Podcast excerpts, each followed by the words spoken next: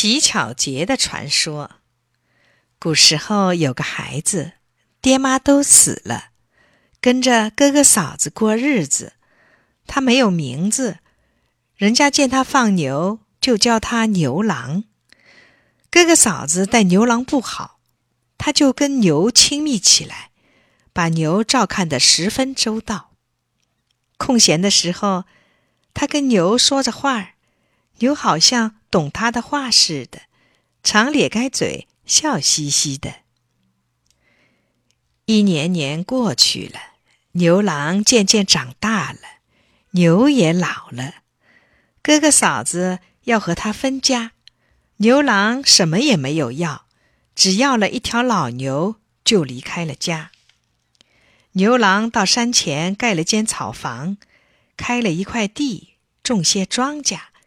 这就算安了家。一天，老牛突然说话了：“牛郎，明天黄昏的时候，有七个仙女在树林前边的湖里洗澡，她们的衣裳放在草地上。你去捡那件粉红色的纱衣，跑到树林里等着。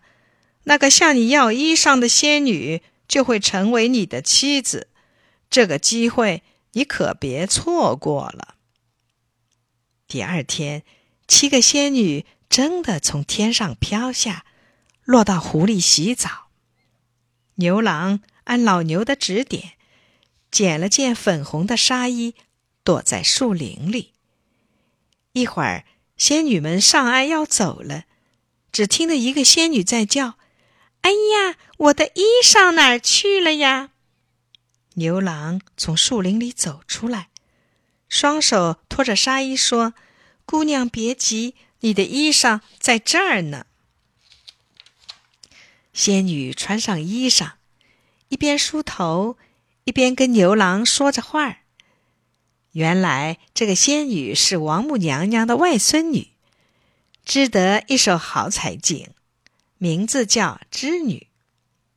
牛郎也把自己的情形。一五一十的说了，织女听了就爱上了这忠厚勤劳的牛郎。她不再回天上，跟牛郎结了婚，一块儿过日子。从此以后，牛郎耕田，织女织布，日子过得挺美满。转眼间，两三个年头过去，他们生了一个男孩，一个女娃。他们的日子更美满了，可是织女也有发愁的时候，她怕外祖母知道了会来找她。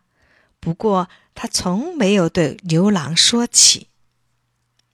一天，老牛含着眼泪对牛郎说：“我不能帮你们干活了，咱们要分手了。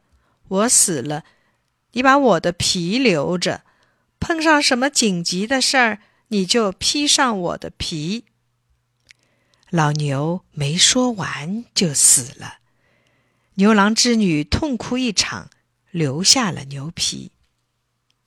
再说，天上的王母娘娘终于知道了织女留在人间的事儿，她非常生气，派天神天将查访到了牛郎织女的住处。一天。他亲自到牛郎家里，可巧牛郎在地里干活，他一把抓住织女就往天上飞，两个孩子一起哭叫起来，织女心痛极了，望着两个可爱的儿女，一时说不出话来，只喊了一句：“快去找爸爸！”牛郎得知织女被王母娘娘抓去了，急得不知怎么办好。他忽然想起老牛临死的话，就赶紧披上牛皮，找两个筐，一个筐放一个孩子，挑起来就去追。一出门，牛郎飞了起来，耳边的风呼呼的响。飞了一会儿，快追上王母娘娘和织女了，牛郎就喊：“我来啦！”两个孩子也连声叫妈妈。他们越飞越近，眼看就要赶上了。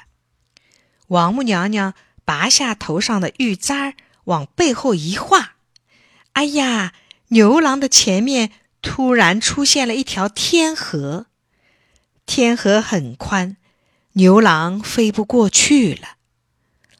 从此以后，牛郎在天河的这一边，织女在天河的那边，只能远远的望着，不能住在一块儿。